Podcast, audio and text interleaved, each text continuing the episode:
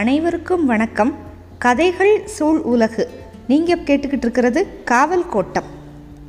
ஏற்கனவே நம்ம எது வரைக்கும் பார்த்துருக்கோம் அப்படின்னு சொன்னால் விஸ்வநாதன் நாயக்கரை பற்றி நிறையா பார்த்தோம். அவரோட மனைவி வீர நாகம்மா கிருஷ்ணதேவராயருக்கும் விஸ்வநாதனோட தந்தை நாகமநாயக்கருக்கும் எப்படிப்பட்ட உறவு இருந்துச்சு? எந்த விதமாக மதுரை வந்து விஸ்வநாதரோட தலைமைக்கு கீழே வந்துச்சு? அப்படிங்கிற விவரம் எல்லாத்தையுமே ஒரு நல்ல கதையாக நம்ம பார்த்தோம். இப்போ விஸ்வநாத நாயக்கரோட கையில் மதுரை வந்ததுக்கப்புறம் என்னவெல்லாம் நடந்தது அப்படிங்கிறதெல்லாம் நம்ம இந்த அத்தியாயத்தில் பார்க்க போகிறோம் காவல் கோட்டம் பிரிவு ஆ பாளையப்பட்டு அத்தியாயம் வந்து ஆறு. விஸ்வநாதன் இப்போ தெற்கு வாசல் அலங்கம் மதுரையில் இருக்கான். தெற்கு வாசல் அலங்கத்திலேருந்து வைகையவே பார்த்துக்கிட்டு இருந்தான். கண்ணை கட்டி காட்டில் விட்டது மாதிரி இருக்குது அவன் வந்து ஒரு பேரரசோட நிர்வாக அமைப்புகளை பார்த்து வளர்ந்தவன். தினம் தினம் அரசவை நடவடிக்கைகளுக்கு எல்லாத்துக்கும் சாட்சியாக இருந்தவன். பெரிய பெரிய யானை மந்தையோடு சேர்ந்து போகிறது மாதிரி தான் இதெல்லாம். தன்னோட போக்கில் வந்து இயக்கம் நடந்துக்கிட்டே இருக்கும். நம்ம வந்து பார்த்துக்கிட்டே இருப்போம். அதை பற்றியெல்லாம் க கற்றுக்கிட்டே இருப்போம். ஆனால் இப்போ தனியாக மதுரைக்கு அனுப்பி மதுரைக்கு தலைவன் ஆக்கிட்டாங்க வழி தவறி தனித்து வந்த ஒரு கன்று மாதிரி ஆயிட்டான். மாரவர்மனோட காலத்துக்கு அப்புறம் மதுரை அரசோட நிர்வாக அமைப்பு வந்து சுத்தமாக சரியில்லை சீர்குலைஞ்சு போச்சு. கடந்த இரநூறு வருஷமாக பொதுப்பணி திட்டம் அப்படின்னு எதுவுமே நடக்கலை. நிரந்தரமான ஒரு மைய அரசு அமைப்பு அப்படின்னு எதுவுமே இல்லை மதுரைக்கு. அதனால் இந்த விஜயநகரம் நியமித்த ஆளுநர்கள் என்ன பண்ணாங்கன்னா கைக்கு கிடைச்ச வரிப்பணத்தில் தான் சுருட்டியது போக மீதியை வந்து தலைநகருக்கு அனுப்பிக்கிட்டே இருந்தாங்க. லக்கண்ணன் தளபதி பற்றி நம்ம நிறைய பார்த்தோம்ல அந்த லக்கண்ணன் காலத்தில் இது எல்லாத்தையும் ஒழுங்குபடுத்துறதுக்காக முயற்சிகள் எல்லாமே எடுத்தாங்க. அந்த ஆரம்ப முயற்சிகளுமே அறகுறையாக நின்று போச்சு. மதுரையில் மேற்கு மதிலுக்கு பக்கத்தில் ஒரு சின்ன அரண்மனை இருந்துச்சு அதோட கருவூலமும் காலி. விஸ்வநாதன் வந்ததும் என்ன பண்ணான்னா ரெண்டு வாரம் எடுத்துக்கிட்டான். நாடு முழுக்க சுற்றி பார்த்தா. ஆற்று பாசனம் இருக்கிற விளைநிலங்கள் வந்து அவ்வளவு கம்மியாக இருந்துச்சு. கொட்டியம் படை பிரிவினர் எல்லாருமே இவனோட மதுரைக்கு வர்றதுக்கு வந்து சம்மதம் சொல்லிட்டு வந்திருந்தாங்க. முப்பதாயிரம் காலாள் வீரர்களும் பதினெட்டாயிரம் குதிரைகளும் முந்நூறு யானைகளும் கொண்ட அந்த படை.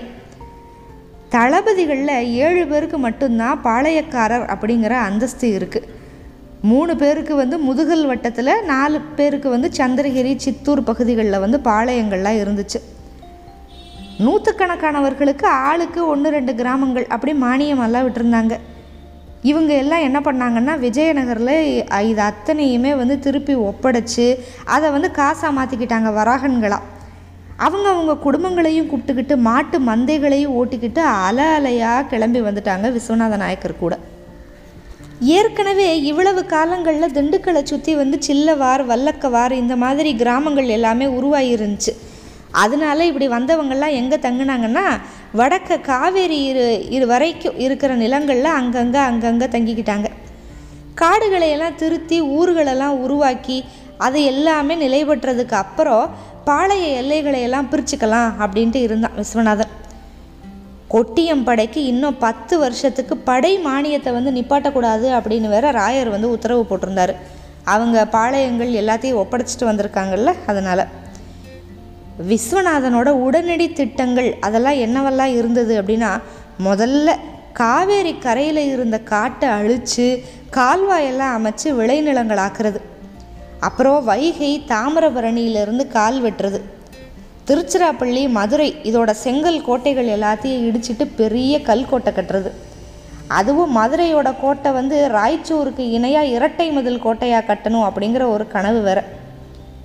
அவன் பார்த்துருந்த போர் செஞ்சு ஜெயிச்சிருந்த நூற்றுக்கணக்கான கோட்டைகளில் அவனுக்கு ரொம்ப பிடிச்ச கோட்டை வந்து கொண்டவிடு ராய்ச்சூர் தான் கடைசி ராய்ச்சூர் போரில் தான் விஜயநகர் வந்து போர்ச்சுகீசியர்கிட்ட இருந்து விலைக்கு வாங்கின பத்து பீரங்கிகளை முதல் முறையாக பயன்படுத்துச்சு. தொடர்ந்து ரெண்டு நாள் பீரங்கியை வச்சு அடித்ததுக்கு அப்புறம் தான் கிழக்கு மதிலேயே இறங்க முடிஞ்சது அவ்வளவு வலிமையான கோட்டை ராய்ச்சூர். அந்த மாதிரி வந்து மதுரைக்கு ஒரு கோட்டை கட்டணும் அப்படின்னு கனவு விஸ்வநாதனுக்கு. ஆனால் இப்போ இருக்கிற நிலைமையில் இந்த திட்டங்கள் எல்லாத்தையும் நிறைவேற்றணும் அப்படின்னா இருபது வருஷம் நிதிக்காக காத்துக்கிட்டு இருக்கணும் அப்படின்னு தோணுச்சு.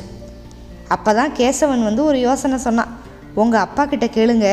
அவரோட சொத்துக்களெல்லாம் இனிமேல் உங்களுக்கு இல்லாமல் வேற யாருக்கு? அப்படின்னா நான் கேட்க சங்கடமாக இருக்குது அவரை சிறை பிடிச்சிக்கிட்டு போய் ரெண்டு மாதம்தான் ஆகியிருக்கு அப்படின்னா விஸ்வநாதன். அவராக கொடுத்தா? ஆ கொடுப்பாருன்னு நினைக்கிறேன். ஆனால் நம்ம அவசரத்துக்கு ஆகுமான்னு தெரியல.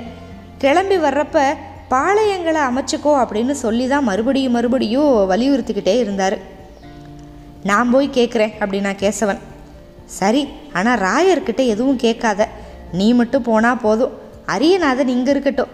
நான் வந்து தமிழ் படிக்கணும் தமிழை படிக்கிற வரைக்கும் அவனோட துணை வந்து எனக்கு தேவை அப்படின்னா விஸ்வநாதன். மறுநாள் காலையிலேயே கேசவன் வந்து கிளம்பி போயிட்டான். அதுக்கடுத்து ரெண்டு வாரம் ஆச்சு. ரெண்டு வாரம் கழித்து கேசவன் கிட்டேருந்து ஒரு தூதன் வந்தான். ராயர் அவனுக்கு எழுதின ஓலை லட்சுமி வந்து தன் தோழிக்கு எழுதின ஓலை ரெண்டுமே அவன் கையில் இருந்துச்சு. அவன் சொன்ன தகவல்கள் வந்து கொஞ்சம் ஆச்சரியமும் கொடுத்துச்சு அதிர்ச்சியும் கொடுத்துச்சு. இங்கேருந்து கேசவன் போனால கேசவனை பார்த்ததுமே நாகமர் சொன்னார் விஜயதசமி கழிஞ்சதும் அவனோட அம்மாவை மதுரையில் கொண்டு போய் விட்டுட்டு சொத்துக்களை எல்லாம் ஒப்படைச்சிட்டு வரணும் அப்படின்னு தான் அவர் நினச்சிருந்தாராம். கேசவனையும் கூட்டிகிட்டு போய் ராயரை பார்த்துருக்காங்க. நெல்லூர் பாசனத்தில் இருக்கிற கொட்டியம் ஜாகீர்கள் அதுக்கப்புறம் சந்திரகிரி மண்டலத்தோட ஐம்பத்தேழு ஊர்கள் இது எல்லாத்தையும் விஜயநகரம் எடுத்துக்கிட்டு அதோட மதிப்புக்கு வராகன்களை கொடுக்க ஏற்பாடு பண்ணார் ராயர். செல்லிக்கு வந்து தாய் வீட்டு சீதனம் அப்படின்னு சொல்லி நாகமரை விட அதிகமான செல்வத்தையும் அவர் கொடுத்துருக்காராம். விஜயநகரில் இருந்த தன்னோட மாளிகையையே அரசுகிட்ட கொடுத்துட்டு விஸ்வநாதனோட அம்மாவையும் மதுரைக்கு அனுப்பிட்டு நாகமர் வந்து கட்டின வேட்டியோட ஆனைக்குந்தி உக்கர நரசிம்மர் ஆலயத்தில் போய் உக்காந்துட்டாராம். இதுதான் செய்தி. இதை கேட்டதுமே அப்படியே துடிச்சா செல்லி. மாமாவை நான் போய் கூட்டிகிட்டு வருவேன் அப்படின்னா. அம்மா ஏற்கனவே சொல்லியிருப்பா வர சொல்லி. அப்படியும் கேட்காதவர். இனிமே வரமாட்டார் பிடிவாதமானவர். விட்டுடு நிம்மதியாக இருக்கட்டும். வருஷ வருஷம் விஜயதசமிக்கு போய் பேரனை காட்டிட்டு வருவோம் அப்படின்னா விஸ்வநாதன். இந்த கேசவன் வந்து மதுரைக்கு வந்து சேர்றதுக்கு முன்னாலேயே மதுரையோட கோட்டை எழுப்புறதுக்கான திட்டங்கள் வந்து ஆரம்பிச்சிருச்சு. கல் கோட்டை கட்டுறதுல பாரம்பரிய தேர்ச்சி கொண்ட பெணுகொண்டா கம்மாள சிற்பிகளுக்கு வந்து அழைப்பு அனுப்பிட்டாங்க. அவனை நல்லா தெரிஞ்ச ஒரு மூத்த ஆசாரி வேங்கட சுப்பு அவருக்கு வந்து விஸ்வநாதன் கைப்பட ஓலையெல்லாம் எழுதினான். அதவேணி உப்பரர்களையும் அதே மாதிரி குண்டக்கல் ஒட்டர்களையும் மொத்தமாக வரவழைக்கிறதுக்கு முடிவு பண்ணிட்டாங்க. இந்த சிற்பிகள் எல்லாமே வந்து சேர்ந்ததுக்கப்புறம் ஒரு வாரம் திருப்பரங்குன்றம் அமணமலை நாகமலை அழகர் கோவில் யானமலை திருப்புவனம் பெருங்குடிமேடு வைகை நதி பக்கம் இந்த பக்கமெல்லாம் அலைஞ்சாங்க. நில அமைப்பு பாறைகள் எப்படி இருக்குது நீர் வாட்டம் எப்படி இருக்குது வைகையோட வெள்ள மட்டம் இது எல்லாத்தையும் பார்த்து தெரிஞ்சுக்கிட்டு வந்தாங்க. விஸ்வநாதன் என்ன சொன்னான்னா இப்போ இருக்கிறத விட இருமடங்கு விஸ்தீரணத்தில் பெருசாக இருக்கணும் அப் அப்படின்னு சொன்னான். அப்புறம் மதில்களில் வந்து எழுபத்தி ரெண்டு கொத்தளங்கள் வேணும் அப்படின்னு சொல்லியிருந்தான். தச்சு கோலில் வந்து நிலத்தை நல்லா அளந்து குறித்து ஆட்டு தோள்களில் தனித்தனியாக வரைபடங்கள் எல்லாமே தயாரித்தாங்க நாகமலையில் கல்லுடைக்கிற பணியை வந்து ஒட்டர்கள் ஆரம்பிச்சிட்டாங்க. ஏக காலத்தில் மதுரையில் திருச்சியில் கோட்டை கட்டுற வேலையும் ஆரம்பிச்சிட்டாங்க. திருச்சியில் கோட்டைக்குள்ளே தெப்பக்குளை வேற வெட்டணும். அது வந்து கொஞ்சம் அதிக பணி கூடுதல் பணி. அதோட ஸ்ரீரங்கம் கோவிலோட மண்டப பணியும் ஆரம்பிச்சிருந்தாங்க. வர்ற கோடையில் காவிரி ஓரம் காடு அழிக்கிற வேலையுமே ஆரம்பிக்கிறதா இருந்துச்சு. விஸ்வநாதன் என்ன பண்ணான்னா ரெண்டு ஊர்களுக்கும் மாறி மாறி மாறி அலைஞ்சிக்கிட்டே இருந்தான். வேலை எப்படி நடக்குதுன்னு பார்க்குறதுக்காக இப்போ இருக்கிற கோட்டையோட வடக்கு மதில் வந்து ஆற்றுக்கு பக்கத்தில் இருந்துச்சு. அதனால் என்ன பண்ணாங்கன்னா புதுசாக வடக்கு கிழக்கு மதில்களை வந்து பழைய கோட்டைக்கு பக்கத்திலேயே வெளிப்புற வர்ற மாதிரி வரைஞ்சிட்டாங்க.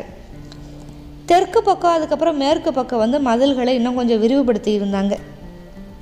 பழைய கோட்டையோட வடக்கு மதில் வந்து இடைஞ்சலாக இருக்கும்ல அதனால் முதல்ல அதை இடித்து அகழியை மூடுற வேலையை ஆரம்பித்தாங்க ஒட்டர்கள் வந்து வெடியெல்லாம் வச்சு அந்த செங்கல் மதிலை வந்து அப்படியே தகர்த்துட்டு அப்படியே அகழியில் சரிச்சிட்டாங்க.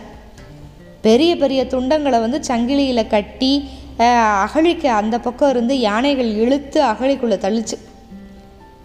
ஐப்பசியில் தொடங்கின வேலை மார்கழி பிறக்க முடிஞ்சிருச்சு. அகழி கோட்டை இல்லாமல் ஆயிடுச்சு. எல்லாத்தையும் மூடிட்டாங்க. அந்த இடத்துக்கு பாண்டியன் அகழி தெரு அப்படின்னு ஒரு பேர் வச்சாங்க.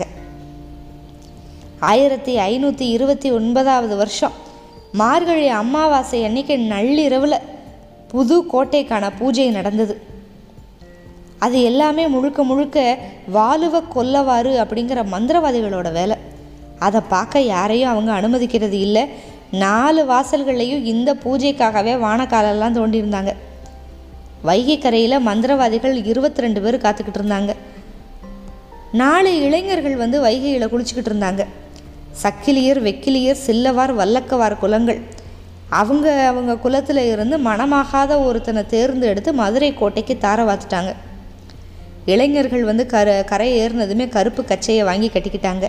ஏதோ பானத்தை குடிக்க கொடுத்தாங்க. இந்த சக்கிலியர் இளைஞனை வந்து மாலையோட ஆறு மந்திரவாதிகள் மேற்கு வாசலுக்கு கூட்டிகிட்டு போனாங்க.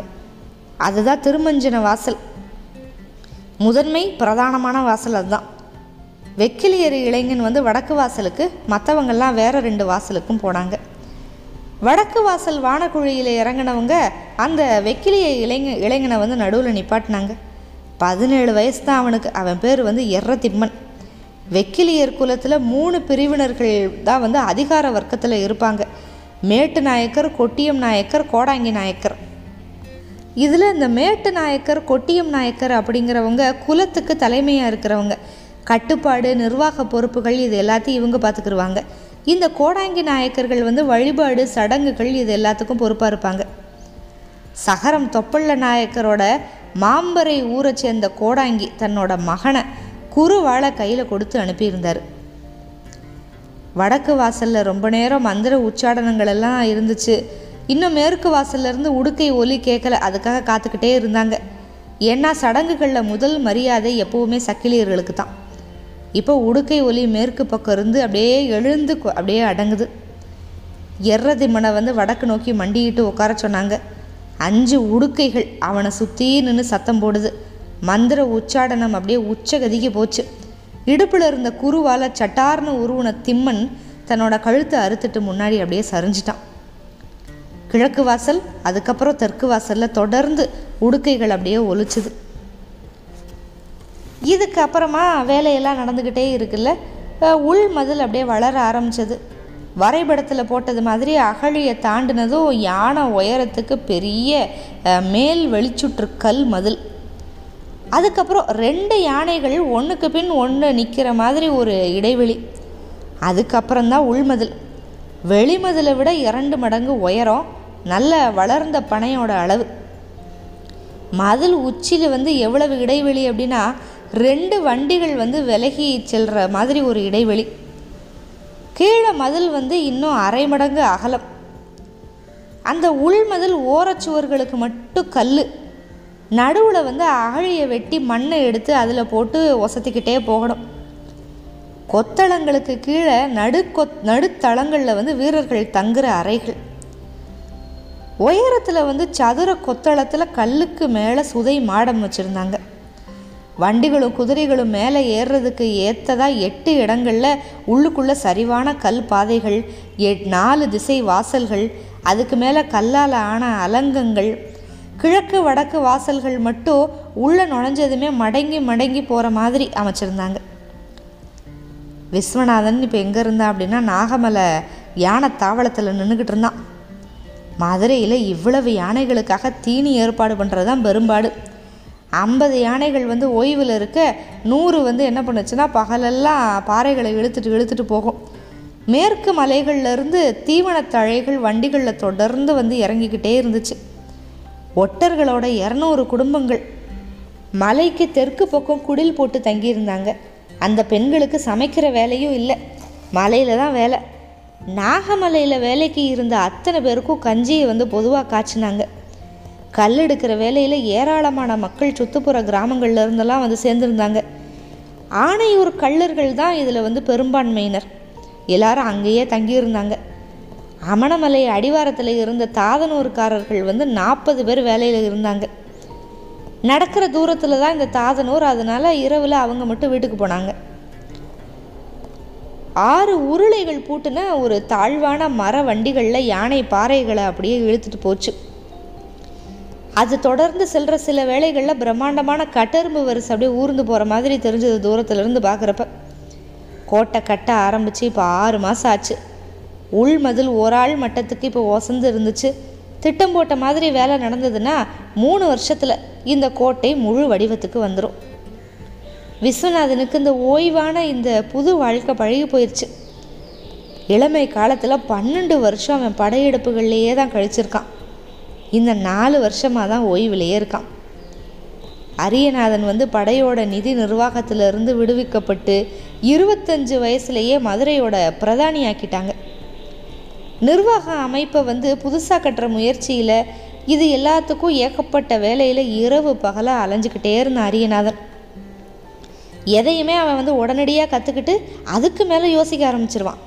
அவன் மந்திரியாக வந்து வாச்சது பாண்டிய நாட்டில் விஸ்வநாதனுக்கு ரொம்ப பெரிய உதவியாக இருந்துச்சு. மர நிழலில் உட்காந்து யானைகள் இறை எடுக்கிறத பார்த்துக்கிட்டே இருந்த விஸ்வநாதனுக்கு முன்னால் ஒரு விஜயநகர தூதுவன் வந்து நின்னான். குதிரையை விரட்டிக்கிட்டு மதுரையை நோக்கி போனான் விஸ்வநாதன். அரண்மனையை போனதுமே நேராக மனைவியை தேடி ஓடினான். அவளை பார்த்ததுமே விஜயநகருக்கு போகணும் உடனே கிளம்பு அப்படின்னா. அவன் வந்த வேகம் அவனோட முகம் இருண்டு கிடக்கு. இதை பார்த்ததுமே அவள் பதறி போய் என்ன? அப்படின்னா பதில் சொல்ல முடியல. கையில் இருந்த ஓலையை மட்டும் நீட்டினான் ஆரம்ப சம்பிரதாய சொற்களை வேகத்தில் கடந்து கடைசி வரைக்கும் போயிட்டா வீரநாகம்மா கிருஷ்ணதேவ மகாராயலு வைகுந்த இதுக்கு மேலே வாசிக்க முடியல. அப்படியே சரிஞ்சிட்டான் அதாவது கிருஷ்ணதேவராயர் அந்த மகாராஜா வந்து இறந்துட்டாரு அப்படிங்கிறதுக்கான ஓலை தான் இப்போ விஸ்வநாதனுக்கு வந்திருக்கு. இதனால் மதுரையில் நடக்கிற பணி வந்து எப்படி தாமதமாகும்? இதுக்கடுத்து என்ன நடக்க போகுது? இப்போ விஸ்வநாதன் விஜயநகரத்துக்கு போய் என்னவெல்லாம் வேலையெல்லாம் செய்ய போகிறான் மதுரை வந்து எந்த விதமாக வளரப்போகுது இது பற்றி நிறைய விவரங்கள் நம்ம அடுத்த அத்தியாயத்தில் பார்க்கலாம். மிக்க நன்றி வணக்கம்.